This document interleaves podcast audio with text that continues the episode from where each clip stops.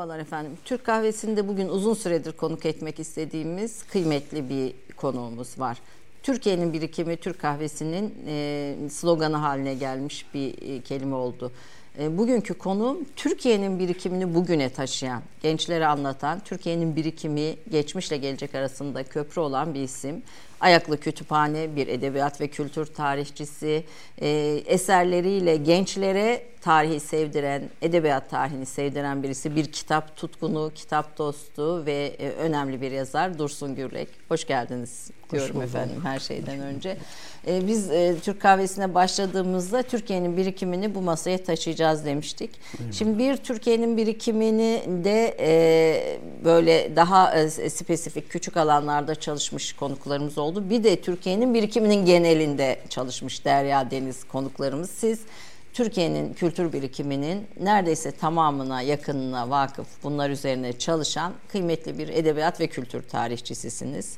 Bugünü de aynı şekilde iyi bilen bir e, edebiyat tarihçisiniz. Hoş geldiniz, lütfettiniz. Hoş bulduk, Masamıza şeref hoş verdiniz. E, yani o kadar bilmesem bile bazı şeyleri biliyorum. Efendim bu da mütevazilik bazı şeyleri biliyoruz. Tabii sizin masadaki bu kitaplar sadece yayınlardan bir kısmı ama e, biz bugün özellikle iki konu üzerinde duralım istedik. Bir İstanbul, bir diğeri de İbnül Emin Mahmut Kemal. Evet. ve onun e, siz onun hayatını onun üzerine yazdığınız eserle aslında e, yine önemli bir insanı bir e, kültür tarihçisi kültür birikimimize bugün sebep olan bir evet, insanı bugüne evet. taşıdınız. Önce sizi kısaca tanıyarak başlayalım. Dursun, Dursun Gürlek kimdir e, diye başlayalım. Böyle çok ona, kısa bir ona pek gerek yok. Ben bir iki cümleyle söyleyeyim. İsterseniz peki, buyurun. bunları konuşmak tamam, itibariyle peki. zamanı bol kullanalım. Peki evet. efendim buyurun. Dursun Gürlek 1952'de Tokat'ın Turhal ilçesinin Üzümören köyünde dünyaya geldi. Hı hı. Geliş o geliş. Efendim, ilkokulu köyünde bitirdi. Sonra Tokat İmam Hatip Okulu'ndan 1972-73 öğretim yılında mezun oldu. Hı hı. Sonra İstanbul Fikirtepe Atatürk Eğitim Enstitüsü Türk Dili ve Edebiyatı bölümünü bitirdi efendim emekli bir edebiyat tarihçisi, edebiyat hocası ama beni toplumda hep tarihçi bilirler. Ben de insanların bu bilişlerini e, onların hakkını vereyim diye son zamanlarda tarihle epeyce meşgul oluyorum. Zaten tarih ve edebiyat birbirinin tamamlayıcısıdır. Eski deyimle mütemmimidir. Hı hı. Mesela Yahya Kemal büyük bir şair olduğu kadar da çok iyi bir tarihçidir. Nitekim tarih müsahabeleri diye bir eserinin olduğunu da biliyoruz. Hı hı. Yani tarih ve edebiyat birbirinin kardeşidir. Bu o arada bakımdan. Yahya Kemal'in o eseri yayınlandı mı hocam? Tarih Tabii muhasebeleri. çoktan yani Kubbe Altı yayınları Kubbe altı tarafından. Yayınladı. Aslında bilirsiniz e, Yahya Kemal Bey'in e, eserleri hep dağınık haldedir. Yani dergilerde, gazetelerde evet. yayınlanmış. Bunu kitaplar halinde bu kadar yazıyı, şiiri, nesri kitaplar hali, halinde kültür dünyamıza kazandıran bir iki insan vardır. Nihat Sami Banarlı bunlardan biridir. Hı. Çeşitli isimler altında efendim kitaplarını yayınladı. Nihat Sami Banarlı Yahya Kemal'in bu farklı dergilerdeki kitaplarını tabii, tabii, toparlayarak tabii. bir toparlayarak kitap haline getirdi. Çeşitli isimler altında yayınladı. Onlardan biri de tarih müsahebeleri. Mesela Aziz İstanbul bir İstanbul tarihidir ki öyle kuru kuru tarih değildir. Bir şairin o güzel üslubundan çıkmış harika bir İstanbul Kubbe Altı Vakfı yayınlarından. Evet, böyle. evet. Başka yayın evleri de yayınladı ama daha çok Kubbe, Kubbe Altı yayınlarından çıktı. Bu arada Nihat Sambanar'ın da bu hizmetin altını çiz, Tabii, çiziyorum. Efendim evet. karşımda bir Derya Deniz edebiyat ve tarihçisi olunca ben hani gördüğüm her detayın altını çizerek biraz ilerlemek e, istiyorum bu süreçte. E, sizin e, mayanızı oluşturan, illa hepimizin mayasını oluşturan pek çok muhit, kültür muhiti insan var ama sizin mayanızı oluşturan isimler e, kimlerdi diye sorsam bu bu edebiyat tarih merakınızı, bu bilgi birikiminizi e, sağlayan. Çok, çok eskiye gitmek gerekirse ilkokul öğretmenim İsmet öğretmen oldu. Dedi ki bir gün oğlum senin okuman güzel, biraz daha güzelleştirmek istiyorsan sesli kitap oku dedi. Ve beni kitap okumaya teşvik etti. Ve hiç abartmadan söyleyeyim bir günde dedi ki bana bak dedi sen ortaokulda okuyayım mı dedi. Peki öğretmenim. Lisede oku ha. Peki öğretmenim. Üniversiteye de git mi? Peki öğretmenim. Bak dedi yazar mazar da olursun sen ileride.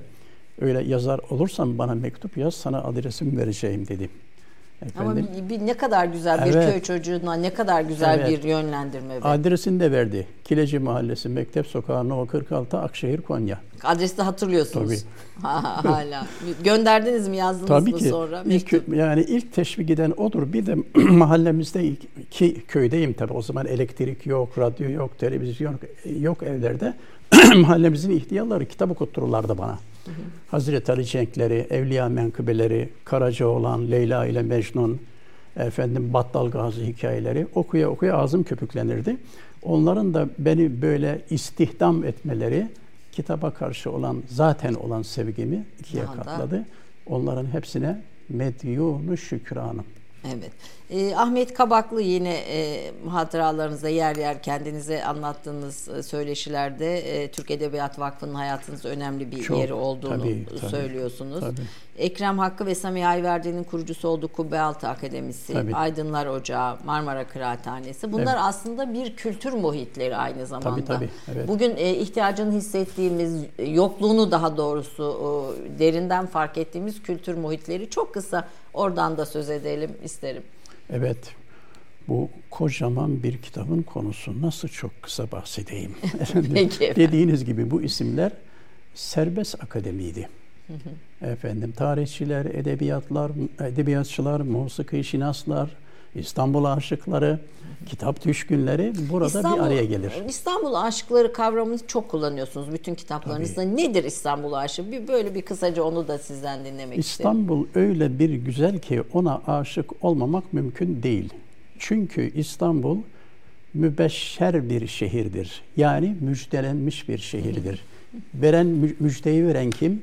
Peygamber Efendimiz fetih hadisi var biliyorsunuz.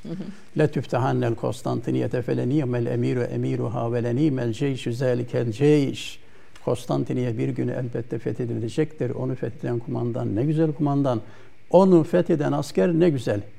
Kainatın efendisi bu müjdeyi veriyor ve bu müjdeye de ne mutlu ki Türk milletinin büyük kahramanı, büyük padişahı Fatih Sultan Mehmet mazhar oluyor. Fatih'in hediyesidir İstanbul. Dolayısıyla İstanbul bu peygamber müjdesinin gerçekleştiği kutlu bir şehirdir. Böyle bir şehir sevilmez mi? Böyle bir şehre muhabbet duyulmaz mı? Böyle bir şehre aşık olunmaz mı? Peki İstanbul aşığı olmanın gereğini yapmak nedir efendim? Onu da soralım. İşte İstanbul aşığı olmanın gereğini yapmak evvela aşık olmak. Ama tanımadan nasıl aşık olacaksınız? Bir şeyi sevmek için onu bilmeniz lazım. İstanbul'un tarihini, edebiyatını, sosyolojisini, her şeyini bilmek lazım. Bunun için de İstanbul kitapları okunacak, İstanbul gezileri yapılacak. Büyükşehir Belediyesi'nin zamanında biz bir grup olarak çok İstanbul gezileri yaptırdık. İnsanlar göre göre öğrenince daha etkili oluyor, akıllarında kalıyor. İşte burası Koca Ragıp Paşa Kütüphanesi, burası Millet Kütüphanesi, şurası 3. Ahmet Çeşmesi. O kadar bir hazine ki İstanbul anlat anlat bitmez. 28 adı var İstanbul'un diyorsunuz. Siz İstanbul evet. üzerine de çok yazmış e, birisiniz. Ee, İstanbul'un ayrıca manevi tarafında altında sürekli yazılarınız Tabii. yazılarınızda çiziyorsunuz. Bir de e, semt seçemiyorum diyorsunuz. Eyüp Sultan'ın yeri başkadır ama şimdi bunu övmekten korkuyorum. Üsküdar bana gönül koyar. Üsküdar Kabe toprağıdır Tabii. diyorsunuz. Ee, Üsküdar'ın üç ismi var. Kabe toprağı, Hanım Sultanlar şehri ve Altın şehir. Mesela ben sizin e, okurken dikkatimi çekti. Hiç dikkatimi çekmemişti. Üsküdar'da tarihi camilerin tamamı Hanım Sultan Camii. Tamamına yakını Hanım Sultan. Hemen Üsküdar'a ayağımızı basar basmaz hoş Mihrimah. geldiniz diyen cami hangisi? Mihrimah Sultan Camisi. Kanuni ve Hürrem Sultan'ın kızı efendim. E, o caminin baniyesi Mihrimah Sultan ve mimarı da Mimar Sinan. Hı hı. Üsküdar'ın hemen hemen en eski camilerinden biri. Unutmayalım bir Mihrimah Sultan Camisi daha var. O da Edirne Kapı'da. Hı hı. Ama Üsküdar'da işte Mihrimah Sultan Camisi hemen sağda metrodan çıkınca geniş bir bahçe içinde çınarlarla süslü bir bahçe içinde bir cami daha var ki halk arasında Yeni Cami, Yeni Valide Camii diye bilinir ise de asıl ismi Gülnuş Emetullah Valide Sultan Camisi'dir. Gülnuş Emetullah Valide Sultan 4. Mehmet'in hanımı Lale Devri Padişahı 3. Ahmet'in annesi. Evet, o camide onun ve vasiyeti üzerine kendisi de camisinin yanındaki açık türbesinde yatıyor. Nitekim Edirne'de vefat ediyor. Vasiyetine uyularak oraya getiriliyor. E, biraz yukarı çıkıyoruz ana caddeden. Aziz Mahmut Hüdayi Hazretlerine çıkmak üzere sağa saptığımızda efendim Gülfem Hatun Camisi var. Kanuni'nin cariyelerinden bir hanım. Hı hı. Nefis, güzel bir camidir. E, Atik Valide Camisi var yukarıda. Hı hı. E, Atik Atik ne? Eski. Eski valide kimdir bu? Nurbanu Sultan. İkinci Selim'in hanımı, üçüncü Murad'ın annesi. Efendim o da Sinan eseridir. Onun sağında Çinili Camisi, Çinili hamam vardır. Meşhur Osmanlı hanım sultanlarından Mahbeyker Kösem Sultan'ın eseridir. Daha da var. Yani işte bundan dolayı İstanbul, e, Üsküdar Hanım, Hanım Sultanlar, Sultanlar şehri evet. ve yani o sizden okuyunca dedim ki evet yani bu hiç dikkatimizi çeken de bir şey hani camileri evet. bilsek de bunları bir bütün olarak bir semtin e, temel unsurlarından birisi olarak görmek çok kıymetli. Demek ki Üsküdar'ın güzelliğine tabii, bir güzellik katmak tabii, tabii. istenmiş. Yoksa başka yerlerde de Hanım Sultanların yaptırdığı camiler var. Mesela İstanbul'un göbeğinde Yeni Cami var Eminönü'nde. Hatice Turhan Sultan Camisi'dir. Daha da var. Aslında İstanbul'un tamamında galiba bir hanım sultanların var, cami. E, konusunda yaptırma konusunda bir tasadduku var. Evet. Bu vesileyle şunu da söyleyeyim.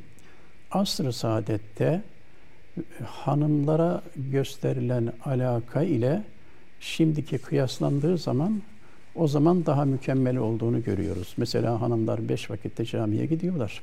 Hı hı. Sosyal hayata karışıyorlar. Efendim ee, Osmanlı'da da öyle zannedildiği gibi evlerde hapsedilmiyordu. Nitekim görüyoruz camiler yaptırdılar, çeşmeler yaptırdılar. İşte Zeynep Kamil hastahanesi, hı hı. efendim Cevri Kalfa Mektebi. Şimdi nerede, nedir bu Cevri Kalfa? Be e, Sultanahmet'te Türk Edebiyatı Vakfı var. Ahmet Kabaklı hocamızın kurduğu Türk Edebiyatı Vakfı bir Sıbyan Mektebidir. Tarihi bir mekan orası. Efendim Cevri Kalfa Sıbyan Mektebi. İkinci Mahmud'u isyancıların elinden kurtaran bir genç hanımdır bu sarayda. Padişah olunca ikinci Mahmud o hanımın adına o mektebi, o Sıbyan okulunu yaptırıyor. Cevri Kalfa Mektebi. Cevri Kalfa'nın bir de camisi var. Zeynep Kamil Hastanesi'nin bitişiğinde. Yani Öne, ve önemli bir, Şimdi bunlar tarihi gerçekler olduğu için söylüyorum. Yoksa bir hanım benimle bu röportajı, bu programı yapıyor diye rüşvet verme kabilinden değil. Yok. Evet. İsimler ortada efendim. Hikayeler ortada. Evet, zaten. her şey ortada. Ta, ta, Tabii. Tarih ortada. Onun için bu bu konuda epeyce yayın yapmak gerekiyor. E, bu e, edebiyat mahvillerinin de sizin kültür hayatınızda önemli bir yeri olduğunu e, söylüyorsunuz. Hatta buna dair e, bir çalışmanız da var bildiğim kadarıyla. Olacak inşallah. Hazır. Hazır bekliyoruz. Marmara Kıraathanesi, Küllük e, evet. sizin e, bu anlamda küllük öne... ikidir. Asıl küllük Beyazıt Camii'nin bitişiğinde türbeye giderken, ikinci Beyazıt'ın türbeye giderken hemen o köşesinde e, kapalı kısmı da vardır, açık kısmı da. Ona ben yaş itibariyle yetişemedim ama yetişenlerden epey, epeyce hikayesini dinledim. Yazılı belgeler az. Onları da bir araya getirdik. Asıl küllük odur. Oraya tam pınarından tut Nevzen Tevfik'ine kadar ve sağ sol ayrımı yapmadan kim tarihçi, kim edebiyatçı, kim şair hepsi gelir ve tam bir açık hava akademisi. Bu 1950'li yıllara kadar devam etti. İkti, Demokrat Parti iktidarı zamanında işte İstanbul'da yol açma, bulvar açma gibi faaliyetler başlayınca orada da bir düzenleme yapıldı ve bildiğimiz küllük sona erdi. Hı hı. Ee, ama tabii müdavimler bunu devam ettirdiler. Yine Beyazıt'ta ama cadde üzerinde Marmara Kıraathanesi kuruldu. Marmara Kıraathanesi'nin son zamanında ben yetiştim. Orada dinlediğim zatlar oldu. Tarihçi Ziya Nur Bey, efendim kitapçı Sahaflar Şeyhi Muzaffer Ozak Hoca, efendim Ali İhsan Yurt hocamız, Sezai Karakoç, Mehmet Şevket Eygi ve daha birçok kimse o sohbetler tadına doyum olmayan bir sohbetlerdi. Ona yetiştim. Ve çok şey öğrendim o sohbetlerde. Tabii Edebiyat Vakfı'nda da halen yapılıyor. O çarşamba sohbetleri Ahmet Kabaklı merhum ihdas etmişti onu. Bu vesileyle söyleyeyim. Vefatının 100. yıl dönümü dolayısıyla büyük kitabiyat bilginimiz Ali Emiri Efendi bugünlerde anılıyor. Efendim 31 Ocak çarşamba günü saat 5'te Türk Edebiyatı Vakfı'nda da Ali Emir Efendi'yi anlatacağım. Şimdi tabii bir geleneği yaşatan Türk Edebiyatı Vakfı'nda tabii, bunun yapılmasının evet. ayrı bir yeri var. Mekanların ruhu var. Yani mekan, mekanların sirayet ettirdiği bir enerjisi, Kesinlikle. bir ruhu, e, bir kültürü var. Bu anlamda Türk Edebiyatı'nın hepimizin yetişmesinde tabii, illaki tabii, katkısı evet. Kimler konuşmadı ki orada? E, olmuştur. E, işte Necip Fazıllar, Erol Güngörler falan bütün bunlar da yine bir dönemin e, Erol önemli... Güngör Bey Küllü'ye de şey, Marmara Kıraathanesi'nde yine evet gelirdi. Erol Güngör Bey ne tarihçidir o ve bir İstanbul efendisidir. Çok, Erol Güngör mü? Evet çok şey öğrendim ben ondan. Sessiz akan bir ırmaktır. Ee, ve ne yazık ki erken kaybettik. Evet, erken işte yaşta. Cenab-ı Hak demek ki ona o kadar ömür, ömür takdir vermişti. etmiş ama az zamanda çok iş yapmış. Ee, Erol Güngör'ün tabii konu konuyu açıyor. Ben gördüğünüz gibi hiç aslında kendi hazırlandığım akışı götüremeyecek gibi görünüyorum. Zuhurat, Çünkü karşım, daha, zuhurat daha iyidir. Daha iyiydi. Karşımda bir derya deniz bulunca Erol Güngör'ün sizce bizim e, e, açımızdan önemi nedir? Bizim Türk kültürünün e, Türk kültürünün gelişmesi noktasındaki etkisi nedir? Tarihimizi, edebiyatımızı, kısacası ilim, irfan ve kültür hayatımızı o derin bilgisiyle, sakin ve güzel üslubuyla, taşıt gediğine koyma tarzıyla kitaplaştıran ve anlatan erbabı kalemin en önemlilerinden biridir. Evet. E, şimdi gençlere de bir Erol Güngör'den mutlaka bir eser tabii. Türk kültürünü e, evet. e, anlamak için Erol ve sosyoloji tabii, tabii asıl tabii. alanı Erol Güngör'ün ama hani e, bu noktada bir evet. Erol Güngör okuması tavsiye edelim. Tabii her sahaya her sahaya demeyelim de kültür sahasında epey değişik konulara el attı. Mesela İslam'ın bugünkü meseleleri. Hı hı. O çok mühim bir kitaptır Erol Güngör'ün. E, bugün de aslında aynı konular etrafında muhakkak, tabii, tartışıyoruz. Tabii muhakkak okunması lazım ve böyle kitaplar bir kere okunmamalı. Fatih Türbedarı Ahmet Amiş Efendi der ki iyi bir kitap en az üç defa okunmalıdır. Ee, en az üç defa. Valla çok kıymetli bir tavsiye, çok da önemli bir tavsiye. Ee, yani bir, bir kere okuyarak hiçbir kitabı anlamak da çok kolay hayır, hayır, e, değil. Tabii. Ee, siz şimdi tabii e, benim zihnimde bir sürü isim var. Yani Mahir İz var, Nurettin Topçu var. Hani bunların hepsine dair de e, hem çalışmalarınız hem tanışıklıklarınız var. Eyvallah. Sakallı Celal var daha geçmişten ha, evet. gelen bir isim ve Milli Eğitim davamız var. İsterseniz kısa bir bahis ona da değinelim. Milli Eğitim davam yazıyorsunuz da bunun üzerine Yeni Şafak'taki yazılarınızda da yer evet, evet. yer yer. Ee, bir Sakallı Celal'den başlayalım. Yani e, ve çok da kullandığımız Sakallı Celal'in değişleri de vardır. Yani en sevdiğimiz meşrutiyet getirdik olmadı, cumhuriyet getirdik olmadı. Ciddiyete ne dersiniz sözüyle başlayarak bir Milli Eğitim davamız ve Nurettin Topçu'nun e, bu Milli Eğitim Davası e, kitabı çerçevesinde de bakışını böyle çok sizden bir dinlemek evet, isterim. Evet, öncesinden, öncekinden başlayacak olursak Sakallı Celal eski deyimle nevi şahsına münhasır bir adam. Hı hı. Muazzam Fransızca biliyor. Eski kültüre son derece vakıf. Efendim kendine mahsus e, hoşlanılan veya tepki çeken özellikleri. Resmi de var. Ee, burada evet. ekranda görüyorum ben. Huyları Tipi de var. değişik. E, tipi de değişik efendim. Biraz Marx'a falan da benziyor. Evet. Döneminde de benzetiliyor Görüşleri herhalde. de çok e, enteresan. Mesela Mahiriz hocamız onu yılların izinde bir bölümde anlatır. Hocası olmuş çünkü Mahiriz'in. Dolayısıyla çok yakından tanıyor. E, epeyce yer vermiştir. Efendim benim de ilgimi çekti bu zat. E, Mahi, e, Sakallı Celal'le ilgili kitabı da okumuştum. E, kültür tarihimizde ihmal edilmeyecek bir adam. Hı hı. Bizim dünya görüşümüze uymayan çıkışları da var. Hı hı. Ama şahsen benim prensibim odur. Bir insan toptan kabul edilmez, toptan reddedilmez. Hatta Arapça bir söz vardır. Huzma safa dama keder. İyisini al, kötüsünü at. Sakallı Celal'i ben böyle kabulleniyorum. Zaman zaman da o eseri okumuşumdur bir iki defa. E, keşke biri daha biraz değişik yönünü yazsa.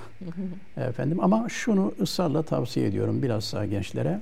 Mahir İz Hoca'nın Yılların İzi isimli hatıratını birkaç defa okusunlar. Orada sadece Sakallı Celal değil, bizim az tanıdığımız veya hiç tanıma, tanımadığımız öyle önemli zatları anlatıyor ki mesela diğer bir hocası divan edebiyatının en büyük temsilcilerinden Ömer Ferit Kan. Profesör Ömer Ferit Kan. Nedir o ünvanı bu zatın? Şerhi Mütun Müderrisi. Yani metinler şerhi hocası Darülfünun'da ayaklı kütüphane. Mahiriz'in de hocasıdır. Böyle birçok zatı bize o güzel üslubuyla Mahir Hoca tanıtıyor. Nurettin Topçu da bunlardan biridir. E, tabii ki cins bir kafa, önemli bir insan. Yeni fikirler ortaya koymuş. Marifimiz, marifimiz, milli eğitimimiz nasıl düzelir? Evvela isimden baş, başlıyor. Değil mi efendim? Milli Eğitim Bakanlığı diyoruz. Evet. Tamam. Milli Öğretim Bakanlığı değil. Eğitim öncelikli. Ama hiç çekinmeden ifade edelim ki yıllar boyu milli eğitimimiz ve kültürümüz ihmal edildi. Halbuki o tarihlerde 50'li yıllarda Nurettin Topçu milli eğitimimizin marifimizin mükemmel bir hale gelmesi için doğuyu da bilen, batıyı da bilen insanlığa faydalı elemanlar, insanlar yetiştirebilmesi için ne yapılması gerektiğini gerek yazdığı müstakil kitapta gerekse çeşitli dergi yazılarında, hareket dergisi vesaire bunları anlattı. Yani ne diyelim Osmanlı'dan Cumhuriyete intikal eden köprü insanlardan biridir. Ben daha lise yıllarında İmam Hatip öğrencisiyken onun Yarınki Türkiye kitabını okumuştum. Halen de okurum. Bugünlerde yeni bir kitabı çıktı. Çeşitli yayın organlarında yayınlanan ama kitaplaşmayan yazıları kitaplaştı. Orada da milli eğitimimizle, milli eğitimimizle alakalı ufuk açıcı makaleler var. Onu da okunmasını isterim. E, e, Nurettin Topçu'nun bir köprü insan e, olmasını çok kıymetli buluyorsunuz. Tabii. Batı'yı iyi bilmesi tabii evet. bu, bu arada en önemli özellik. Doğuyu Siz ve bulundunuz Batı'yı. mu e, o sohbetlerinde? E, hayır yetişemedim maalesef. Hı. Onu eserleriyle tanıyorum. Eserleriyle Evet tanıyorum. yani yetiştiğim, hatta evlerine gittiğim, hatta sohbetlerine e, katıldıklarım var. Cemil Meriç var, Necip Fazıl var. Peki. Münevver Ayaşlı var. Çok evet. kısaca onlara da değinelim. Bir reklam arası verelim evet. ama önce. ilk yarıyı do- ıı, doldurmuşuz galiba bugün ıı, süremiz böyle bir aşacak gibi görünüyor. Kısa bir reklam arasından sonra buradayız efendim. Efendim Türk kahvesinde kıymetli edebiyat kültür tarihçimiz Dursun Gürlek'le birlikteyiz. Ayaklı kütüphaneleri yazmış ama kendisi de bir ayaklı kütüphane. Ee, o bir sohbet açtığında hemen bir detayda sürekli e, sorup ve cevabını alacağımız birisi olması nedeniyle programı biraz galiba kendi odağından uzaklaştırıyorum ama Cemil Meriç çok önemli. Siz çünkü Cemil Meriç ile ilk röportaj e, yayınlayan kişilerden de birisiniz. Bir kısa Cemil Meriç de dinleyeyim efendim sizden. Cemil Meriç'i başka fikir, ilim, edebiyat adamlarını pek anlatmayan, tarif etmeyen ve onlar hakkında da fazla methedici söz söylemeyen Üstad Necip Fazıl şöyle tarif ediyor bir cümleyle. Necip Fazıl'ın beğendiği çok az kişi var zaten. Onu vurgulamak istedim. Hayatında. Ee, diyor ki Babali isimli hatıratında Allah'ın iç gözü daha iyi görsün diye dış gözünü kapadığı gerçek münevver. Hmm. Bu cümle her şeyi anlatıyor. Muhteşem değil evet. bir cümle aslında. Gözünü kaybetmesi. Tabii, tabii, tabii. E, Cemil Meriç'i ben yüz yüze görmeden önce tanıdım. Kitaplardan, daha doğrusu dergilerdeki yazılarından. Mesela Ankara'da çıkan Hisar dergisi vardı. Mehmet Çınarlı'ndan çıkardı. Hı. O dergiyi ben takip ederdim ta lise yıllarından. Fil dişi kuleden başlığıyla orada çok dikkat çekici makaleler yayınlardı. Ve ben o ilk defa o yazılardan çok etkilendim. İstanbul'a gider gitmez ilk ziyaret edeceğim insan diye aklıma koymuştum. Tabi başka dergilerde ve gazetelerde de yayınlanıyordu. Yeni Devir Gazetesi'nde yazıları yayınlanıyordu. Türk Edebiyatı, Hisar, daha başka dergiler ve bunların hepsini takip ediyordum. Efendim böylece yeni e, görmeden, kendisini görmeden e, muhabbet duymaya başladım Cemil Meriç'e.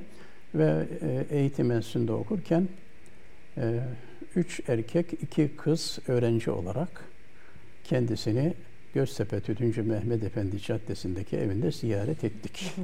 İlk defa o zaman karşı karşıya geldik. Efendim heyecanlıyız tabii.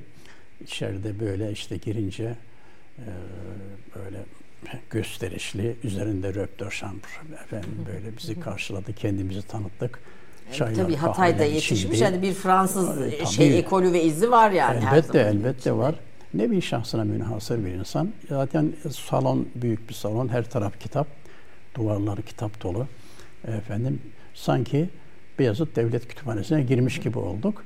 Efendim işte konuşuldu, edildi, sohbet gayet güzel geçti. Ayrılacağımız sırada ben biraz böyle ne diyeyim heveslendim, aşka geldim ve bir makalesini okudum kendisine. Müstahripler başlığını taşıyan Kubbaltı Akademi Mecmuası'nda yayınlanmış, yayınlanmış Müstahripler. Ne doğulu kalabilmiş ne de batılaşamış, batılaşamamış. Böyle Arap'ta yaşayan insanları anlatan bir yazıdır o. Enfes. Onu okudum. Hatta özbür okudum. Tanzimat uçuruma açılan bir dehliz. Bu tereddiler berzahın düşe kalka ilerleyen kervanın öncüsü ulema değil artık. Üç beş şair, bir iki gazeteci. Yani bir avuç kalem efendisi. Hepsinin ortak vasfı batıcılık. Onun için onlara müstarip diyoruz. Birer çocuktu ilk müstaripler. Şımarık, hayalperest. Mefhumlarla ve müesseselerle oynuyorlardı. Bin bir hayalle yelken açtıkları küfür diyarından kanatları kırık, kalpleri mahzun dönmüşlerdi. Kimdi Mustafa Reşit Paşa? İngiliz emperyalizminin zıp çıktı bir temsilcisi diye başlayan makale. Şimdi de hafızanızda ma- makale ve fakat tabii bütün bu tespitler bugün içinde aslında geçerli. Yani bugünün mustarip Eyvallah. geçerli. Bunu okuyunca hoca çok heyecanlandı. Şöyle hafif ayağa kalktı. Bak bak Fevziye dedi. Hanımına seslendi. Bak Fevziye bak dedi. Şakirtlerim yetişmiş dedi. çok iyi. Oğlum sen boş zamanlarında buraya gelip benim yazılarımı yazar mısın dedi. hay hay hocam dedim. Ne demek? Çok mutlu oldum ben ve epeyce devam ettim. Efendim işte kitap okudum kendisine, e, bazı yazılarını daktilo ettik, bazı hizmetler acizane.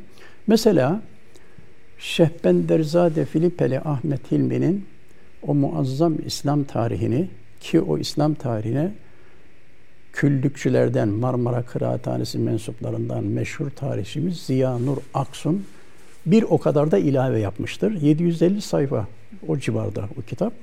Onu iki defa devrettirdi bana. Ben okudum o dinledi, ben okudum o dinledi. Ve sonunda dedi ki oğlum İslam tarihi işte böyle yazılır dedi. Bu vesileyle o kitabı da tavsiye ederiz.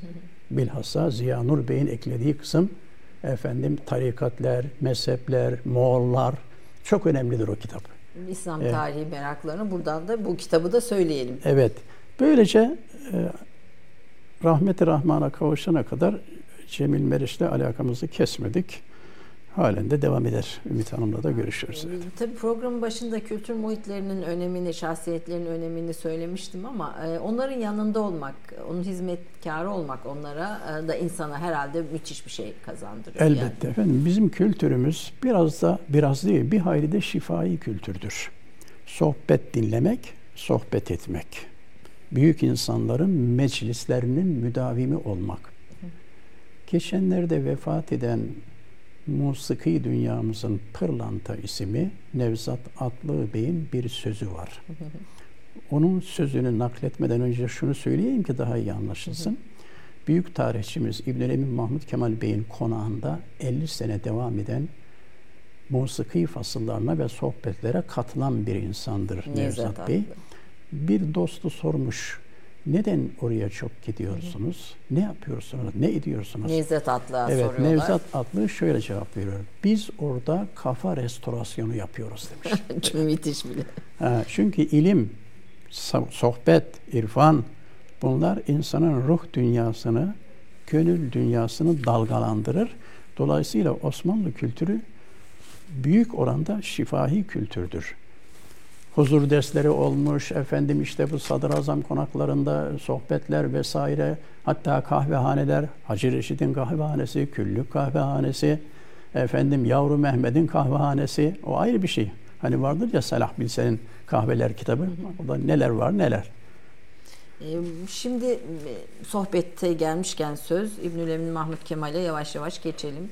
E, sohbet şeyhi o aslında. Tabii. Yani Tanpınar, Ahmet Hamdi Tanpınar da öyle tanımlıyor. Siz tabii de tabii. Bir Muzaffer Hoca da öyle tanıyor. Muzaffer tanımlıyor. Hoca da bir, evet. so, bir sohbet şeyhi. E, şimdi e, ve evi e, Darül Kemal olarak bilinen evi e, bir devrin insanlarının yetişmesine e, bir büyük kültürün devamına bulunmuş. büyük katkı sağlıyor. Tabii. Şimdi İbnül Emin Mahmut Kemal kimdir? Şimdi ben dün e, akşam bir yerde misafirdim. Çalışırken gençler de vardı etrafımda.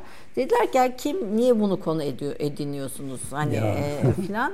Dedim ki o kadar önemli ki bugün eğer biz Yıldız Arşivi, Yıldız Sarayı Arşivi Abdülhamit'in e, işte fotoğraf arşivinden Tabii. evrakına kadar biliyor isek bugün biz işte Arkeoloji Müzesi'nin kuruluş ve bazı eserlerin korunmasını, Türk, Türk İslam, İslam Eserleri, Eserleri Müzesi, evet. o, o arkeolojiye de hizmet eden tabii, şeyler tabii. oluyor. Evet. Türk İslam Eserleri Müzesi'nin e, ve bazı kıymetli eserlerin, evrakın e, bugüne kadar tarih olarak, tabii, birikim olarak e, gelmesi mümkün olmuşsa bunun sebeplerinden birisidir her şeyden önce İbnül Emin Mahmut evet, Kemal tabii, diye açıkladım evet. ama sizden daha geniş bir şekilde neden İbnül Emin Mahmut Kemal önemlidir doğrudur. diyor. Mukaddime kabiliğinden güzel açıklama yapmışsınız.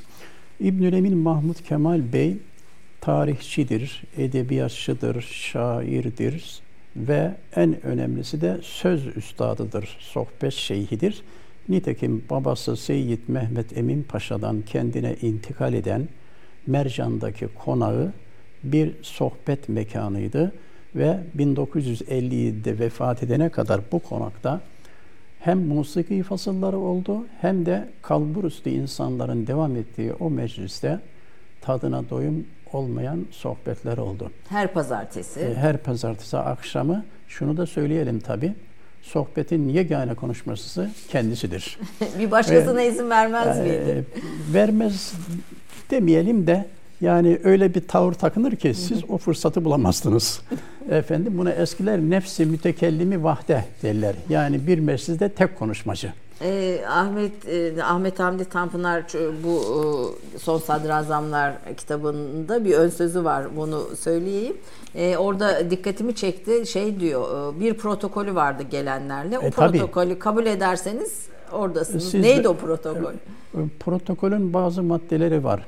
Mesela giren kimse muhakkak İslami usul üzere selam verecek. Esselamu Aleyküm ve Rahmetullah kadar. Ondan sonra ayakta biraz bekleyecek. İbnül Emin şuraya oturun demeden efendim e, oturulmaz. Mesela Rıfkı Melül Meriç diye çok kıymetli bir şairimiz var. Bugün unutuldu, unutuldu maalesef. İlk defa bir tıp talebesini oraya, o konağa götürüyor. Tabi bu genç oradaki protokolü bilmediği için efendim böyle değişik bir selam veriyor böyle başını eğerek.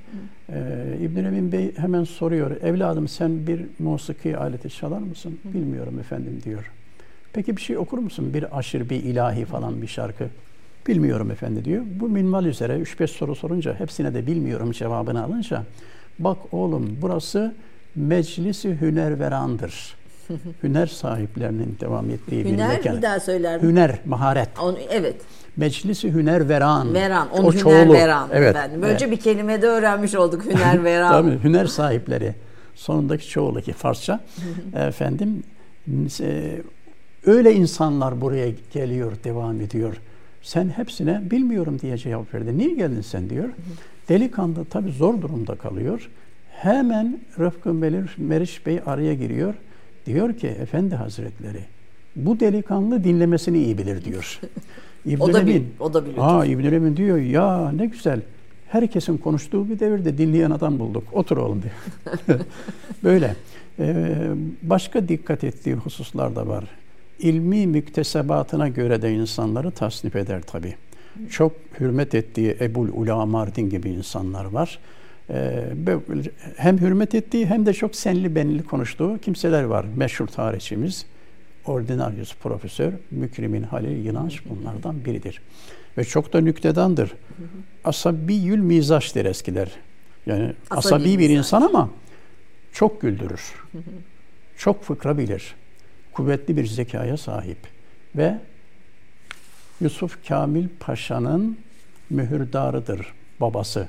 Seyyid Mehmet Emin Paşa. Yusuf Kamil Paşa'nın mühürdarı. Bugünkü anlamda müsteşarı. O da büyük alim. İşte bu Seyyid Mehmet Emin Paşa'nın dört oğlu dünyaya geliyor. Mahmut Kemal İnal, Mehmet Selim Bey, Ahmet Tevfik Bey, İsmail Hakkı Bey. İsmail Hakkı Bey çocukken vefat ediyor. Efendim geriye üç kardeş kalıyor. Bunların birisi evli Mehmet Selim Bey, Mahmut Kemal Bey bekar yaşadı. Bütün hayatını kitaplarına verdi.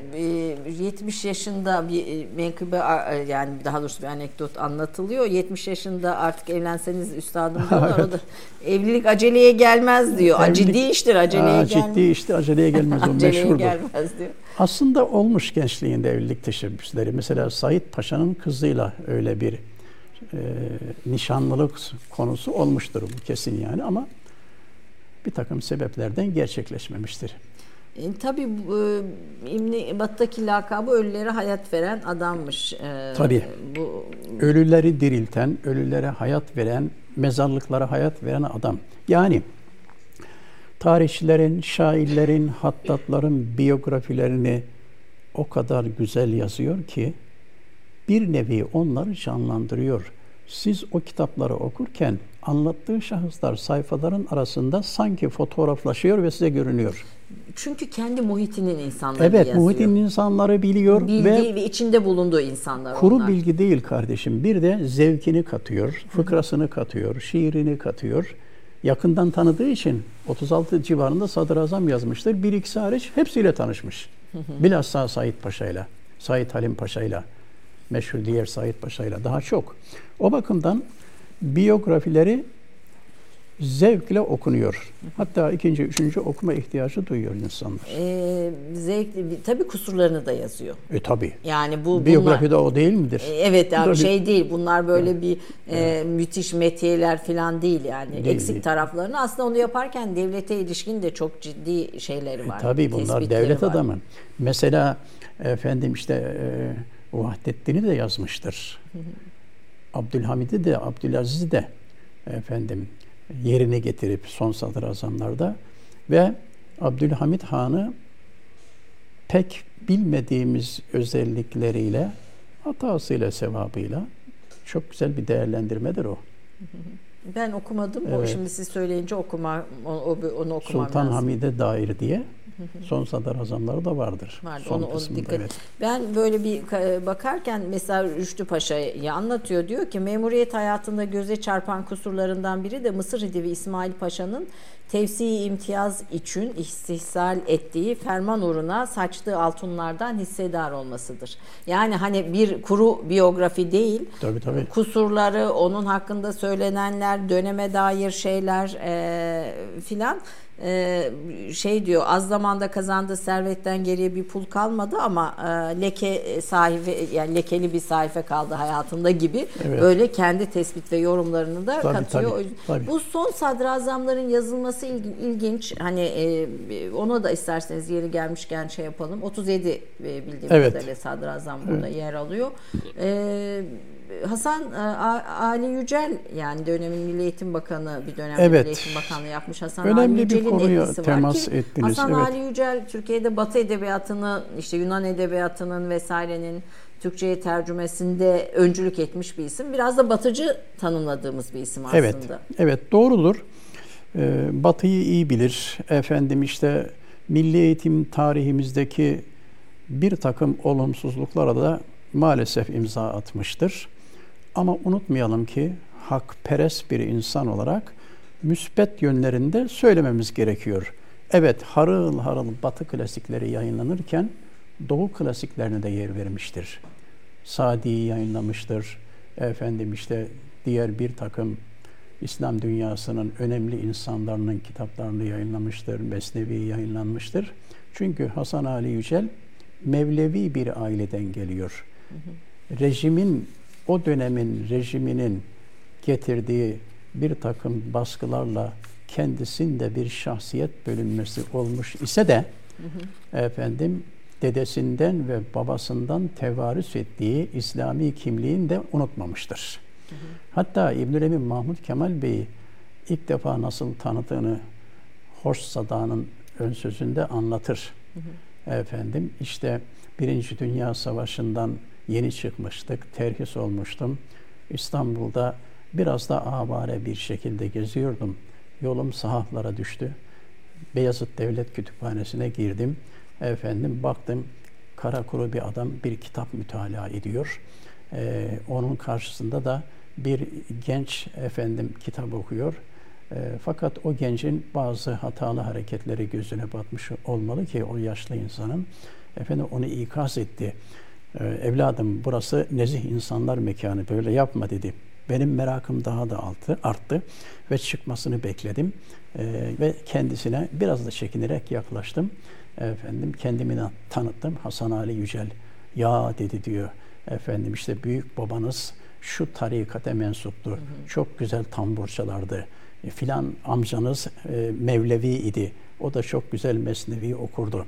Böyle bütün sülalemi sayınca merakım ikiye katlandı. Sonra öğrendim ki bu Kudema'dan meşhur İbnül Mahmud Kemal inanmış dedi. Ondan sonra peşini bırakmadı. Kudema'dan İstanbul'a. dediniz. Bunun bu kelimeyi de bir açar Eskilerden. Mısın? Eskilerden. Kadim Peki. oradan kadim geliyor. Olanlardan. Kadim dostum. Tamam. Onun Peki. çoğulu Kudema eskiler. Efendim. Ee, ve bakanken, Milli Eğitim Bakanı iken ne zaman İstanbul'a gelse muhakkak yanına uğrar. İbnül Emin'in meclisine gelir ve bir gün tabi bu eserlerinizi biz bastıralım efendim bakanlık olarak. Ee, pek önce istekli davranmıyor İbnül Emin Bey. Hasan Ali Bey'in ısrarı üzerine razı oluyor ve orada bir sıkıntı mı? Yani sıkıntı da denmez de şöyle bir durum oluyor. İbn Emin'in son sadrazamlar, son şairler, son hattatlar, son Burada bestekarlar son hepsi var. Evet. yayınları bastı. Bunların evet. hiçbirisinin orijinal ismi İbn Emin tarafından konulmuş ismi değildir. Basım esnasında son son son kelimeleri Hasan Ali Yücel zamanında eklenmiştir. Hı hı. Mesela son sadrazamların orijinal ismi Kemalü Südur. O kendi kitapların hep Kemal ismiyle. Hep Kemal ismi Kemal vardır. Ismi kendi koyuyor. ismini kor. Şimdi böyle bir enesi var. Hı. Efendim hatta efendim üstadım filan şahsı nasıl tanıyorsunuz diye bir soru yöneltirseniz İbn Bey'e bize hürmeti vardır. Bize hürmeti var çok hoş. Size hürmeti varsa o büyük adam. büyük adam evet. bize hürmeti var. Dolayısıyla çok. kitaplarında geçer. Kemalü Sudur. Sudur sadrazamlar çoğulu. Evet. Son asır Türk şairleri. Kemalü Şuara. Efendim son hattatlar. Kemalül Hattatin. Böyle hepsinde vardır. Bunlar en meşhur eseri. En meşhur eseri Son Sadrazamlar. Son asır Türk şairleri şu bakımdan çok orijinal, bilinmemiş, unutulmuş, tanınmamış şairleri genellikle konu alıyor. Sadrazamlarda yaptığı gibi hem nalına hem mıhına vuruyor. Yani şöyle diyelim, güzel yönlerinde anlatıyor, güzel olmayan yönlerinde anlatıyor, tercihi okuyucuya bırakıyor. Batı'da da biyografi böyle yazılır zaten. Ne göklere çıkarılır ne, ne yerin dibine batırılır. batırılır. Doğrusu evet. budur. Biz öyle bilelim. Hepimiz öyle değil miyiz? Efendim diğer bütün eserleri öyledir. Ve İbnül Emin Bey'in daha basılmamış eserleri var. Nadir eserler kütüphanesinde. Yani İnşallah onlar da çıkacak. E, bütün zaten e, kitaplarını, e, tablolarını, evin eşyasını İstanbul Üniversitesi'ne bağışladı. Hediye, e, bağışladı. 1953'te bağışladı. Merkez binada jübile yapıldı ve kendisine ünlü bir hattatımızın yazdığı şiir levha halinde takdim edildi.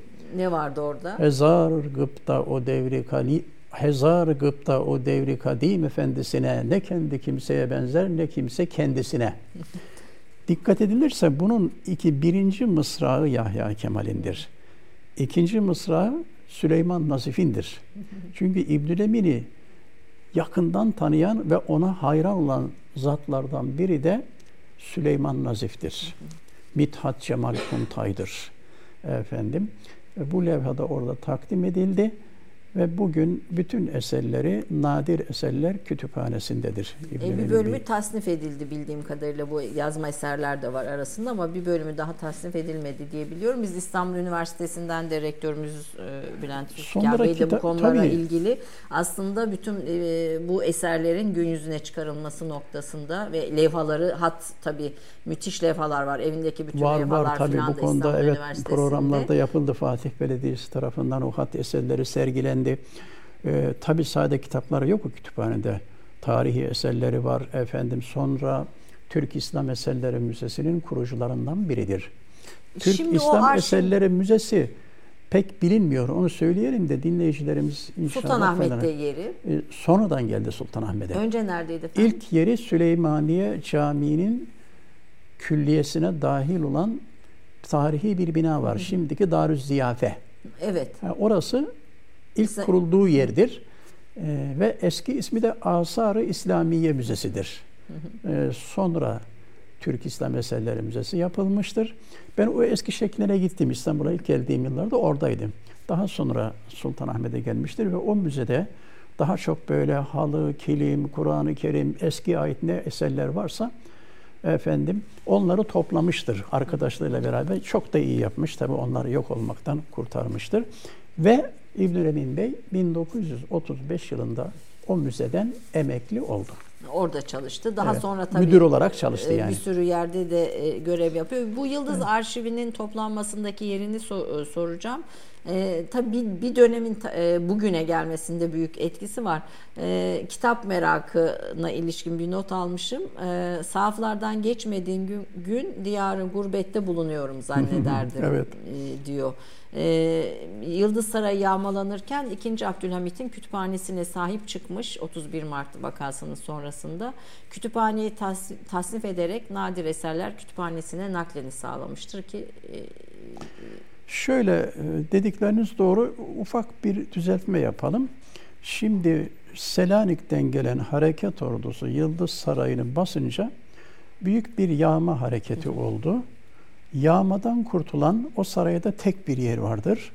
O da Yıldız Kütüphanesi. Hı hı. Efendim o kütüphanenin müdürü, eskiden müdür denmezdi, hafızı kütübü, e, kapının eşiğine yattı. Benim cesedimi çiğnemeden buraya giremezsiniz dedi. Hı hı. Efendim o kütüphane tahribe uğramadı. Efendim Nurettin Kalkandere'nin babası. Hı hı. Efendim Sabri Kalkandelen bu işe engel oldu. Nurettin Kalkandelen de işte bu Nadir Eserler Kütüphanesi'nin müdürlüğünü yaptı oğlu da yani. Onlar öyle bir ailedir. Kalkandelen'den Kitap gelme. Kitap sevgisinin şeyi evet, müthiş tabii. bir timsali. Yıldız Kütüphanesi'nin yani şöyle oldu İbnül Emin'in hizmeti. Ee, Abdülhamid'e gelen arşiv, Abdülhamid'e gelen jurnaller çok fazlaydı. Hı hı. Ve bütün bu evrakı İttihatçılar İbnül Emin'in tasnif etmesi için kendisine verdiler. Efendim. Yani İttihatçılar bile İbnül Emin'le aynı kafada olmadıkları halde onun ilmine, dürüstlüğüne ve otoritesine güvendikleri için bütün o evrakı gözden geçirdi, tasnif etti ve öyle garip jurnallerle karşılaştı ki Abdülhamid'e jurnal veren bazı muhaliflerin bile orada jurnalleri vardı. Yani Abdülhamid'i sevmediği halde efendim onu işte birini jurnallemiş. Tabii tabii bütün onlara ayırdı. O büyük Nerede bir, o jurnaller efendim? E, bir kısmı imha edildi. Hı hı. E, şimdi bir kısmı duruyor. İmha neden imha ediliyor? Ee, işte zararlı görüldü. Hı, Zaten o ittihatçılar bu işi yağmayı yaptılar. Efendim e, böyle bir hizmet olmuştur. Ayrıca Başbakanlık arşivinde ki İstanbul'un en önemli bir kültür kaynağıdır. Tasnifler yaptı İbnül Emin. Başbakanlık arşivinde yüz binlerce milyonları bulan o evrakın tasnifinde büyük rol oynayan iki üç insan vardır. Bir, Ali Emiri Efendi. iki Kilisli Rıfat Bilge ve İbnül Emin Mahmud Kemal İnal. Arşivde çalışma yapanlar, efendim filan evrakı filan kitabı e, Ali Emiri tasnifinde buldum filan numarada. Diye filan kitabı evet. filan evrakı Kilisli Rıfat Bilge tasnifinde buldum derler. Böyle kültürümüze büyük hizmeti olmuştur. Eserleriyle, bu türlü hizmetleriyle, konağında yapılan tarih sohbetleriyle, musiki fasıllarıyla. Bir de Ayasofya'da durmakta olan bir İzzet Efendi'nin bir şeyi var. E, bir Kazasker Mustafa İzzet Efendi'nin Ayasofya'yı süsleyen o muazzam levhaları hı hı. Allah, Muhammed, Ebu Bekir, Ömer, Osman Ali radıyallahu anh, Hasan Hüseyin. O levhalar hat şaheseri. Ayasofya Müze olunca o levhalar da maalesef indirildi. Hı hı. O zaman çok tartışmalar oldu gazetelerde. Ona rağmen indirildi ve izbe bir köşeye bu kelimeyi kullanacağım. Atıldı. Hı hı. Yıllarca toz toprak o mübarek isimler öyle bir hadi açık konuşalım hakarete uğradı. Hı hı. Yıllarca. 1949 yılında onu bazıları yanlış yazıyor. Demokrat Parti zamanında oldu diyorlar ama hayır 1949'da oldu. İbn Emin bir gün müzeye gidince o zamanki müze müdürü Ramazan olması lazım. Ramazan Bey. Ona dedi ki aradan çok zaman geçti. Efendim artık bu levhalar bu perişan halde kalmasın. Sanata da bir hürmetsizlik, saygısızlık oluyor. Bunlar yerlerine asılsa ve siz böyle bir güzel hayra vesile olsanız. Müdür dedi ki efendim ben de düşünüyorum asmayı ama tahsisat yok dedi. Hı hı. Ha iyi tahsisatı ben bulurum dedi İbn Emin Bey. Geldi konuyu hemen yüksek mimar merhum Ekrem Hakkı Hakkı. Ayver açtı. Efendim o da o zamanki e, Müslüman kesimden olan zengin bir tüccarla anlaştı. Bunlar ön ayak oldular. Hatta Ayasofya'da da işçilerin başında durarak temizlendi, yapıldı, edildi ve onlar yerine asıldı. Aslında o levhalar dışarı çıkılacaktı. Belki de imha edilecekti. İmha edilecekti, haberdar Fakat olmayacaktır. bir hat kerameti oldu efendim. Onları içeride yaptığı için Mustafa büyük olduğundan kapılara sığmadı. Çıkar, çıkartamadılar yoksa çoktan imha edilirdi. Tabii. Kısa hikayesi böyle. Yani bu işte birinci rol İbnül Emin'in, sonra Ekrem Hakkı Ayverdi'nin, sonra o tüccarın. Üçünden de Allah razı olsun diyelim. Bugün Eyvallah. o muhteşem evet. gördüğünüz tabii, ve seyrettiğimiz bu şeyde de arkadaşlar bulmuşlar. Bu büyük hat eserlerinin bunlar, şeyi. Evet, evet, evet çok o, güzel. O, o, o kurtarılmasına diyelim. Tabii, Bugüne tabii, gelmesinde tabii. de büyük bir emeği. Ne e, kadar güzel bak gözleri okşuyor. Var aynı zamanda. Yazı güzelleri diyoruz buna. Yazı güzelleri ne güzel bir tanım. ee, şimdi İlber Ortaylı diyor ki e, meşhur alimdir e, İbnül Emin Mahmut Kemal için e, bu e, mütebahhir yani ilmi denizler kadar engin. Arapça bir kelimedir mütebahhir. mütebahhir. Ağzı da bozuktur. Onu da söylüyor. Huzuruna çıkanlardan mebus olur, rektör olur, talebe gibi bekler. Çünkü feci halde beklemeyene giydirir. Tabii. Ee, kendi huzurunda nadir saygı duyduğu hanımlardan birisi rahmetli Müjgan Cumbur'dur diyor. Doğrudur diyor. Ee, çok az hanım bu konakta evet. bu oluyor. Bu Müjgan Cumbur kim? Burada okuyunca dikkatimi çekti. Kimdir diye bir size sorayım bir reklam arasına gideceğim tekrar. Müjgan Cumbur e, Kütüphaneler Genel Müdürlüğü'nü yıllarca yapmış alime bir hanım. Tarihimizle, kültürümüzle, edebiyatımızla ilgili yüzlerce belki binlerce makale yazdı muhtelif yayın organlarında. Bir kitap var mı onunla ilgili ya da kitabı var mı? Ee, var. Kendisinin yazdığı kitap var ama e, ölümü yeni zaten birkaç sene oldu. Hakkında aslında güzel bir biyografi hazırlanması gerekir. Efendim e, İbnül Emin'in konağına giren dediğiniz gibi şanslı hanımlardan biridir. Bir de musiki dünyasında bir hanım vardır. Laika Karabey. Ona da girmeye izin verilmiş. Rahmetli Mahiriz hocamızın yeğeni bir hanım. Ben tanışmıştım onunla. Efendim o da girmiştir. Ee, Saliha Ağoğlu Saliha Hanım diye yaşlı bir hanım gelirdi kubbe altındaki sohbetlerime. O da Mahiriz Hoca sayesinde bir iki defa girmiş efendim. Böyle Safiye Ayla içinde galiba. Evet o da öyle. Şerif Muhittin Targan'ın hanımı. efendim. Bu nevi şahsına münhasır bir insan. Yani hiç aklınıza gelmeyecek sorular sorar. Mesela konağına girdiniz. Evladım beş vakit namazını kılıyor musun? Efendim işte kitap okuyor musun? Son olarak hangi kitabı aldın? Ve sözünü esirgemeyen bir insandır. Dobra dobra. Ama sözü de kimseye batmaz. Hatta Mükrimin Halil İnan Hoca, Hoca sırf onu konuşturmak, herhangi bir fıkra anlatmasını temin etmek için tertip sorular sorar. Bu da artık laf laf açar, laf laf açar. Ta iş Osmanlı, Selçuklu, efendim işte Emevi, Abbasi gider böyle. Şey diyor diyor Tanpınar zaten bu zamanlar arasında geçerdi ama sanki hani anlattığı her dönem de kendisi yaşıyormuş gibi Kendisi yaşıyormuş gibi, gibi o kadar... ve 500 sene önce anlattığı olay daha dün vaki olmuş, dün meydana gelmiş gibi. Yani tarihi ne diyelim bugünkü moda ifadeyle güncelleştiren bir insan. Tarih zevki. Şimdi sizin çok bilginiz olabilir ama hani anlatma kabiliyetinizde değil mi?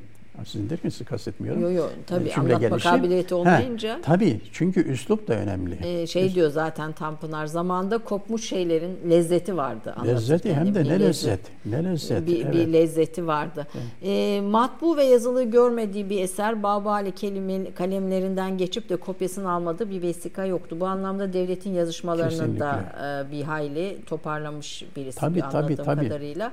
Topkapı Sarayı Kütüphanesi'nden daha çok eser vardı diyenler de var. E, onun kendi tabii, kütüphanesi tabii. içinde. E, koleksiyoncu da aynı zamanda. Evet. Resim, hat vesaire bunlarla ilişkinde büyük bir şeyi var. E, koleksiyonu var.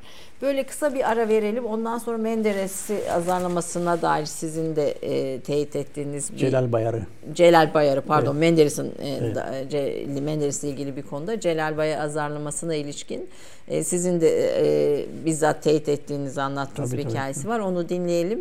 Daha sonra Ali Emir'i ve biraz daha konuşalım diye devam etmek istiyorum. Eyvallah. Bu arada Celal Bayar da sahaflara gelen bir cumhurbaşkanı. Bunu da altını çizelim. Tabii tabii.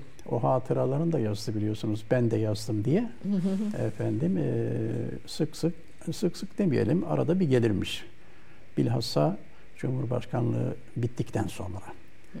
Renkli bir hayatı var tabii. Uzun bir ömür yaşamış. İttihat Terakki'de efendim Galip Hoca diye mücadelelere girmiş. Olumlu, olumsuz efendim çok yönlü bir insan. Hı hı. E tabi o zaman ilgisiz kalmamış İbnül Emin'i de.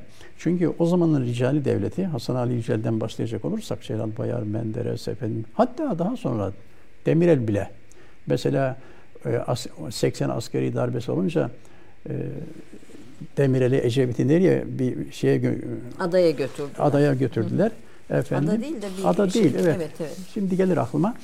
E, orada işte biraz zaman geçince yavaş yavaş Demirel konuşmaya başladı. Galiba Yavuz Donat da bir soru sordu orada. Burada vaktinizi nasıl geçiriyorsunuz beyefendi diye. Demirel'in verdiği cevap gayet iyi hatırlıyorum. Son sadrazamları okuyarak geçiriyorum demişti. evet. E, bu da şey bir e, o ilgisiz. O nesil iyi tanıyor. E bir de sadrazamlar anlatıyor. Sadrazam ne demek? Başbakan. Evet. Evet. E, bu son sadrazamlar üzerine de aslında dikkatimi çeken sizin e, kitabınızdaki yorumlardan da dikkatimi çeken bir şey var.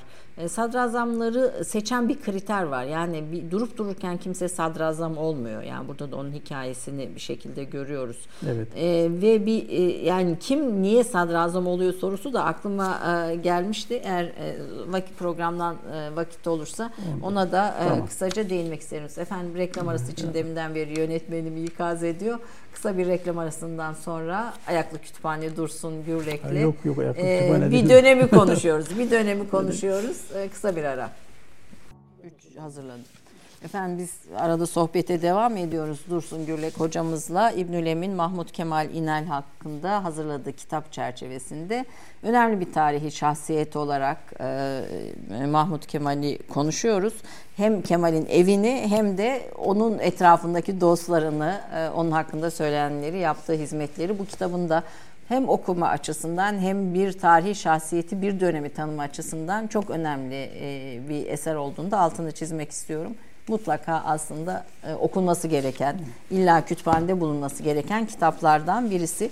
Bu ayaklı kütüphane dedim ben Dursun Gürlü ama aslında o ayaklı kütüphaneleri yazan birisi. Birçok kitabından birisi de bu.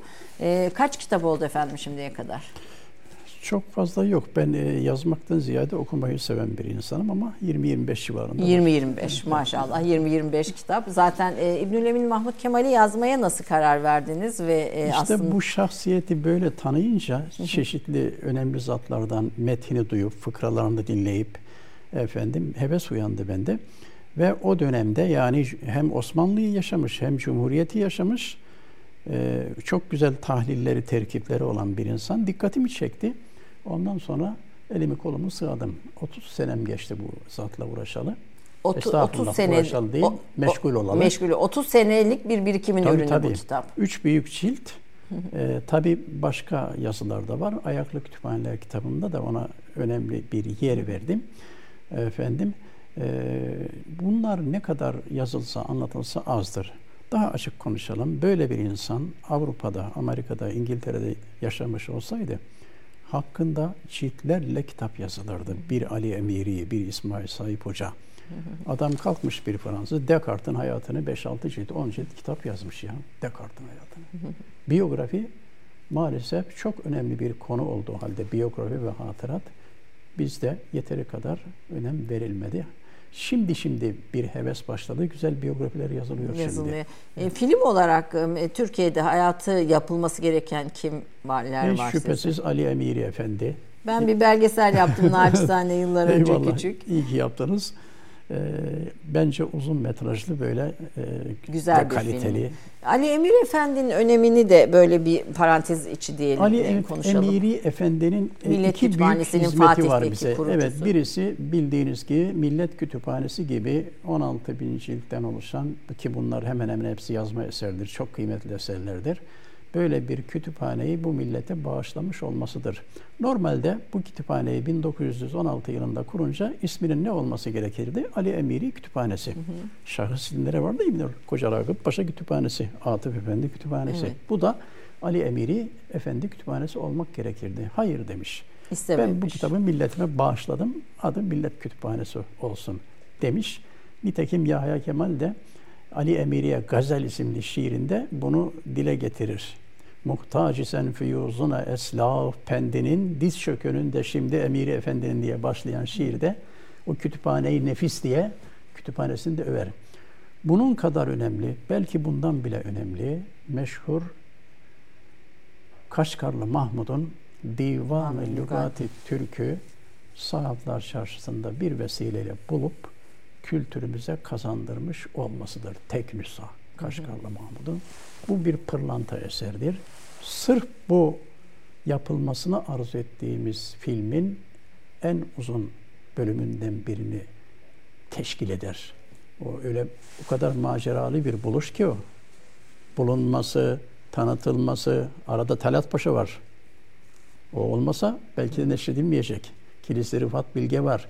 O kitaplar Divan Lügat Türk nasıl muhafaza edildi? Biz Basım safhasına bence bir kadar. özet kısaca çok kısa bir Evet. bulunuş hikayesini sizden Evet, dinleyelim. çok uzun bir ama bir iki cümleyle söyleyecek olursa tabii çok sık Sahaflar Çarşısı'na gittiği için yani gidişlerinden birinde Burhan Bey'in dükkanında e, bulunuyor. Bir şey var mı yeni gelen bir kitap bir şey var mı deyince Burhan Bey yaşlı bir kadın birkaç gün önce şu kitabı getirmişti. Buyurun bakın diyor. Tabii heyecanla açıyor. Kumaşa sarılmış. Efendim a bakıyor Divan-ı Lügat-ı Türk. Tabii çok heyecanlanıyor. Fakat efendim heyecanını da hissettirmiyor ki çok fiyat istemesin kitap. Ben de sonra- Kitapçı. Tabii. Ee, ne kadar fiyatı diyor? 36 lira. Oo, pahalı değil mi? Biraz tenzilat falan. Yok diyor kitapçı. Kitap benim olsaydı tenzilat yapardım efendi diyor. Ama diyor yaşlı bir hanım getirdi. Ona da kocasından kalmış. Kocası da bir devlet adamı, Osmanlı devlet adamlarından biri. Demiş ki hanım yani ben ölür de sen bu kitabı satmak zorunda kalırsan ben ölünce, öldükten sonra 30 altın liradan aşağı katiyen verme demiş. Şimdi bu söz kadının kulağına küpe olmuş. Ondan aşağı şey yapmıyor. E peki o zaman diyor.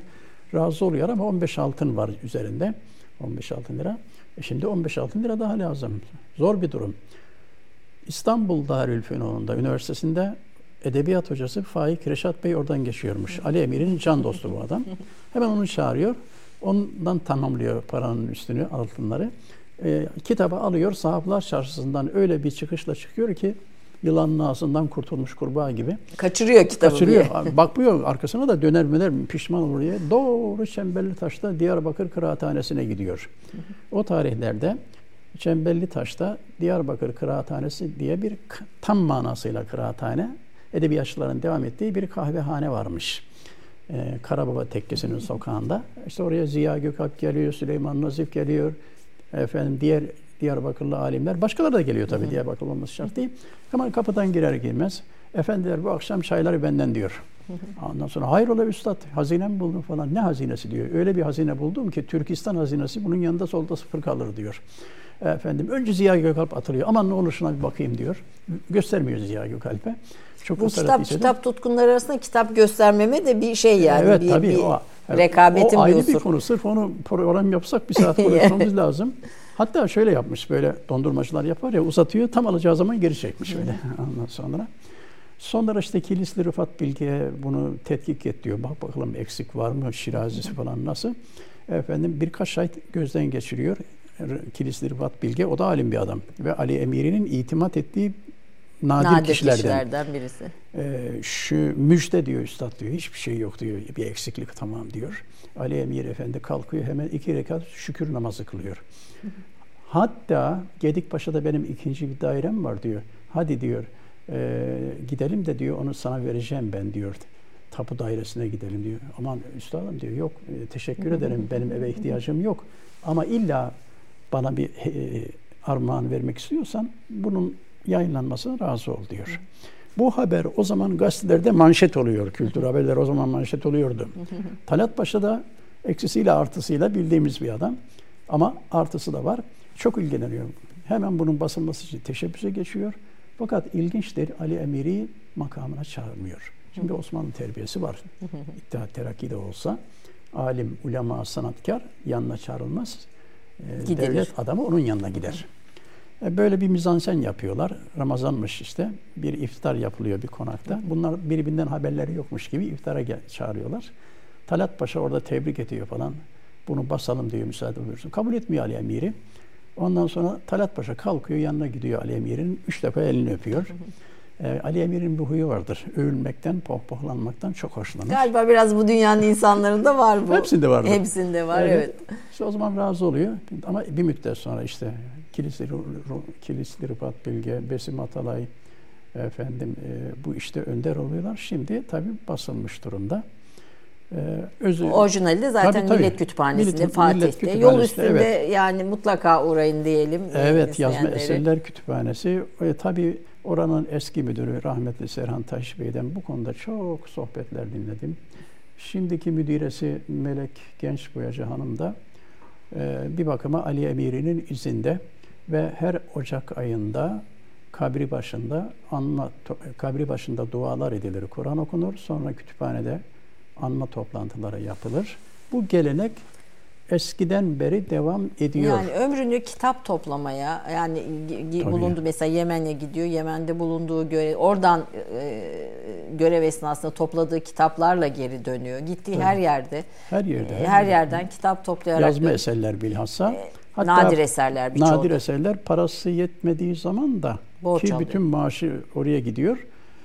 İstinsah ettiriyor efendim 600 sayfalık bir kitap. El yazması bunlar. Belli bir para veriyor yazısı güzel bir insana hattat. Onu baka baka yazıyor adam. Buna istinsah diyoruz. Hı hı. Kopya etme. Hı. Yapana da müstensi. Böyle istinsah edilmiş kitaplardan da inşallah rakamı yanlış söylemiyorumdur. 721 tane Millet Kütüphanesi'nde var. bu da, Böyle bu da bir kitap meraklısı. Meraklısı. Ee, e, İbnül Emin Mahmut Kemal'le de arası bazen iyi bazen kötü anladığım kadarıyla ee, biraz okuduklarımda. O bazen şöyle tasnif edelim. Önceleri çok iyiydi gençlik yılları. Hatta beraber gidiyorlar o zamanki meşhur adamların yanlarına falan. E sonra bir meseleden dolayı araları bozuluyor. Galiba Şeyhülislam Yahya Divanı yayınlanınca İbnül Emin Bey'in Ali Emiri bir eleştiri yazısı yazıyor. E, işte ipler oradan kopuyor. E, Mamafi son şairlerde olsun, başka eserlerinde olsun yeri getir, yerini getirip Ali Emiri hakkında olumlu veya olumsuz bazı şeyler söyler. Yine de bu tabii kendi dönem insanlar arasında evet. da bir rekabet vardı. Var var. Ee, şey diyor tabi e, Ahmet Hamdi Tanpınar'ın İbnül Emin'le ilgili söylediği şeyler Ali Emiri için de aynı şekilde e, geçerli. Bunlar tam e, gençliklerinde zengin konakların yağmalandığını, Tabii. o kudretli insanların e, yok olduğunu, göçmek zorunda kaldığını, öldürüldüğünü, evet, kaybolduğunu evet. görüyorlar. E, şey diyor Tanpınar, insanlar e, arsalar kaybolmuştu. İbnül Emin Kemal onları hatırlamakla kalmıyor. Garip ve dokunaklı bir şekilde onların hayatta kalmış tek parçası, hakiki varisi zannediyordu. Yıkılanın bir zerresini bile kurtarmaya kendisini mecbur hissediyordu. Mecbur hissediyordu ve vakfetmişti bu işe. Kurduğu Türk İslam eserleri müzesiyle olsun, kendi özel kütüphanesiyle olsun, eski eserleri kitaplarda dahil toplayıp bu millete hediye etmiştir. Ve bunu da aşkla, şevkle yapmıştır. Hatta bunları ben yapmazsam benden sonra kimse yapmaz veya yapamaz düşüncesiyle yapmıştır. Allah da ona uzun bir ömür verdi, 87 senelik. Bütün hayatını bu işe vakfetti. Bugün Nadir Eserler Kütüphanesi'ndeki o meşhur kitapları, nadir eserleri böylece milletimizin kültür hazinesine kazandırılmış önemli eşyadır. E, şimdi bir geçenlerde bu evrak üzerine çalışan bir dostum söylüyordu. Tabii kendi el yazıları falan da var çalışmaların içinde. Mesela özel ayrıca notlar almış. İşe yaramaz efendinin tekidir falan gibi böyle hani bir takım e, Efendim, not veya işte... günlük tutmuştur İbn Emin Bey. Ömrü boyunca her gün hiç üşenmeden küçük küçük defterler halinde günlükleri vardır. Ben varislerinden e, rahmetli Ahmet Nihat Akay Bey'i ziyaret edince o günlüklerden birini görmüştüm, göstermişti. E, şimdiki varisleri de sağ olsunlar o, e, o günlükleri tarafımıza verdiler. Çok sayıda defter var. İnşallah onlar Latinize edilip kültürümüze kazandırılacak. Günümüze kazandırılır. Evet. Tabii bir, bir dönem yıkılıyor ve yeni bir dönem başlıyor. İkisine tabii, de tam. Evet. Yani bir yıkılışı da görüyor. İşte Cumhuriyet'le Tabii, birlikte özelliği yeni, de o zaten. Yeni dönem. Fakat o kendini hiç bozmuyor. Bir Tanzimat beyefendisi gibi, tabii, tabii, bir Osmanlı tabii. beyefendisi gibi kıyafetleri, evet. evi, konağı, hayatı o kendini hiç bozmadan sabit tutarak yaşıyor Cumhuriyet döneminde evet, de. onun için kitabın üst başlığı e, Cumhuriyet devrinde bir Osmanlı efendisi.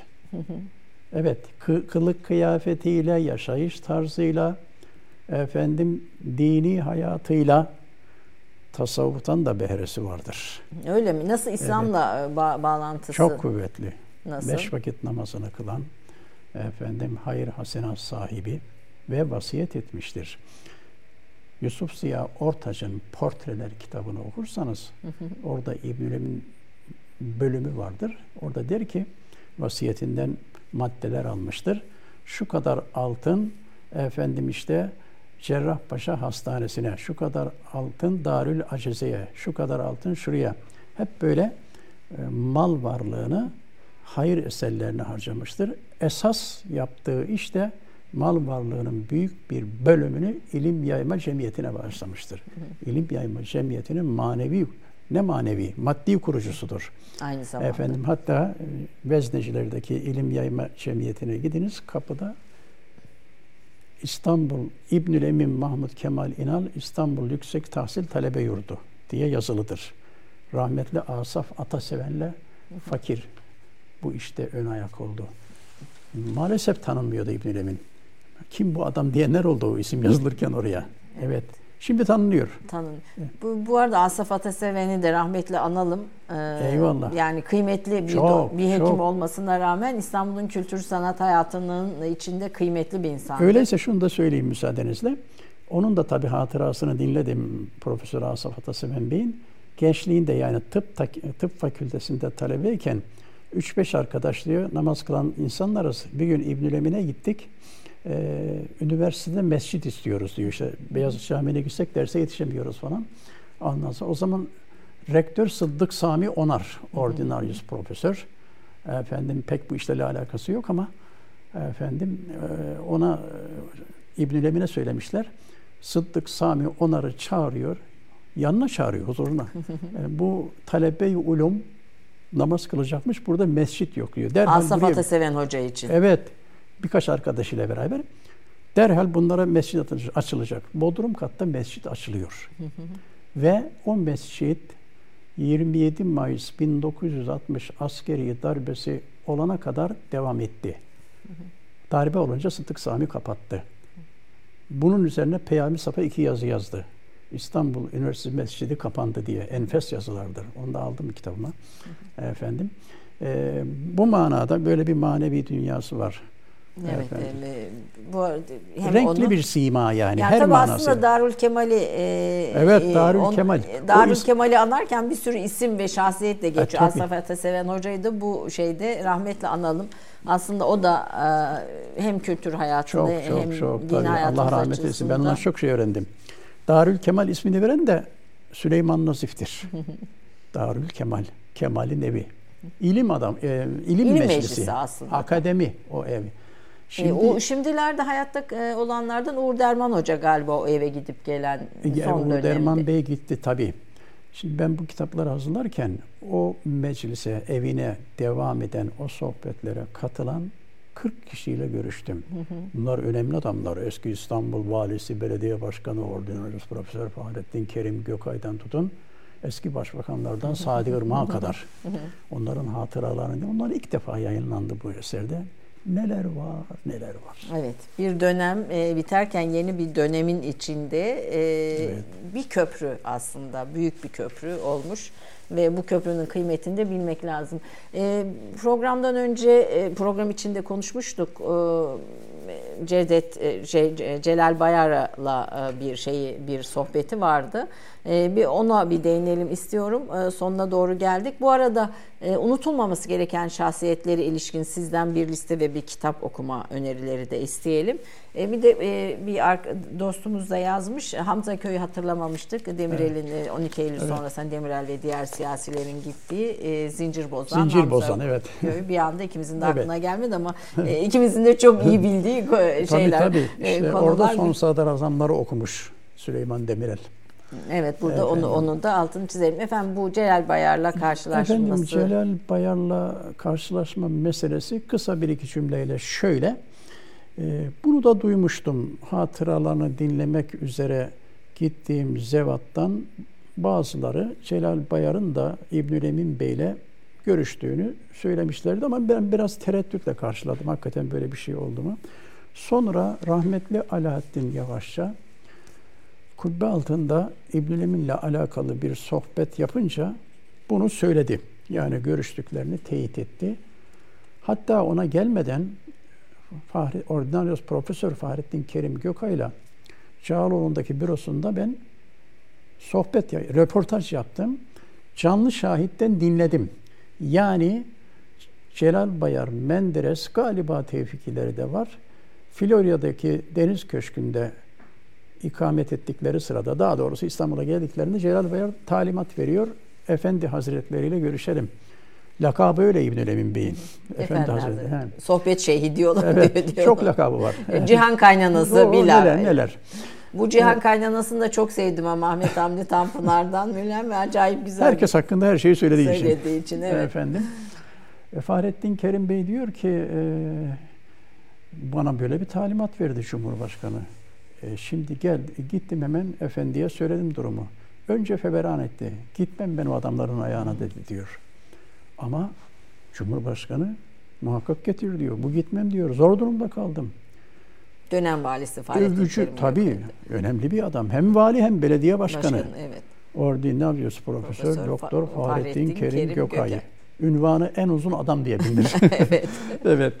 Efendim ama e, tabii yalvardım, yakardım. Hatta elini öptüm. Razı oldu söylene söylene. Aldım arabamı götürdüm Florya'ya köşke. Yenildi, içildi efendim. Celal Bayar demiş ki Efendi Hazretleri son sadrazamlarınızı okudum. Hakikaten güzel yazmışsınız. Tebrik ederim.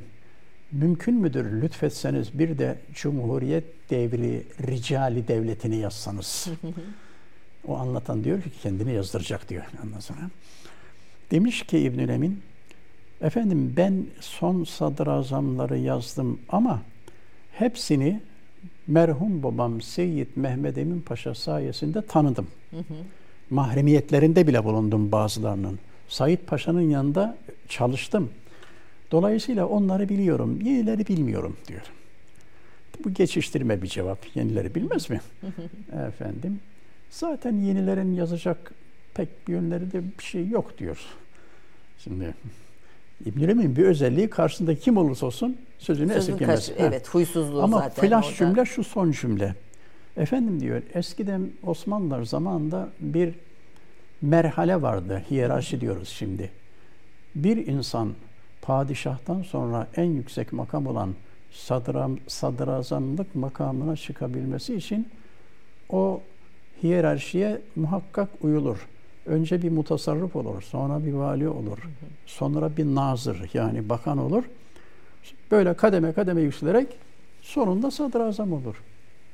Şimdi öyle değil ki. Ne ediyor bilirsin bir insan geliyor milletin başına geçiyor.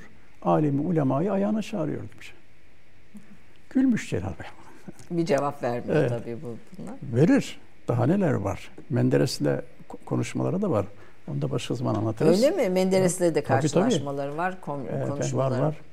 Ee, kısaca bu. E, Son e, e, sadrazamları söyledik ama son programımızın da sonuna geldik. Son hattatlarda önemli bir çalışma. Evet, E, tabii, tabii. e, Hattat okulunun da son dönem e, e, kurul- Evet orada da kurucu kurulmasına sebep oluyor. Bu son hattatların öneminden de bahsedelim. Kitabı arkadaşlar gibi işte. gösterebilirse bir hayli kalın elime alamadım. diğer eserlere gibi bu bilinen bilinmeyen hattatları efendim e, bütün incelikleriyle, ayrıntılarıyla, dostluklarıyla, hatta münakaşalarıyla efendim o nebi şahsına münhasır güzel üslubuyla anlatır. gösterelim, evet. Efendim e, son önemli eserlerinden ya harf devriminden hemen çok yakındır mesafe zaman itibariyle. E, bu da bir nevi şerhtir yani. Tuhfe-i Hattatin diye meşhur bir hat kitabı vardır hattatlığı anlatan. Bir nevi ondan sonrakileri yazmıştır. Çok da büyük hizmet etmiştir. Sadrazamlar, hattatlar, şairler. Üç tane, üç temel. Üç e, baba e, temel eser. Bunların dışında da bazı biyografi eserleri var. 20 bin sayfaya yakın eser neşretmiş Evet. e, olduğunu sizin notlarınızdan okudum. Eyvallah. 21 sayfaya yakın da az buz bir şey değil. Efendim e, Türk kahvesine bitmesin dediğimiz sohbetlerden birisi oldu. Bitti. Ne güzel gidiyordu, bir- niye Bir bitti? virgül koyalım diyelim biz sizi. Bir başka zamanda inşallah diğer kitapları da konuşmak üzere diğer insanları, İnşallah. kültür hayatımıza katkı sunan diğer insanları, İnşallah. e, mekanları, mekanlar da çok önemli tabii, Tabii. bu Şerefül mekan bil mekin. Evet, mekanları Evet. da konuşmak üzere sizi tekrar konuk edelim. Çok çok teşekkür ediyorum. Ben teşekkür Hürmet ederim. ediyorum Sağ efendim. olasınız, var Ee, olasınız. arada baktığımda telefonda gelen mesajlarımda birçok insanın size selamları ve hürmetleri de var. Ben de onlara selam ederim. Ee, evet, peki. Efendim Türk kahvesinde bugünlük bu kadar. Bir virgül koyuyoruz Dursun Gürlek'le sohbetimize. Nasip olursa inşallah sonrasında e, devam ederiz diyelim. Haftaya görüşmek üzere. Hoşçakalın.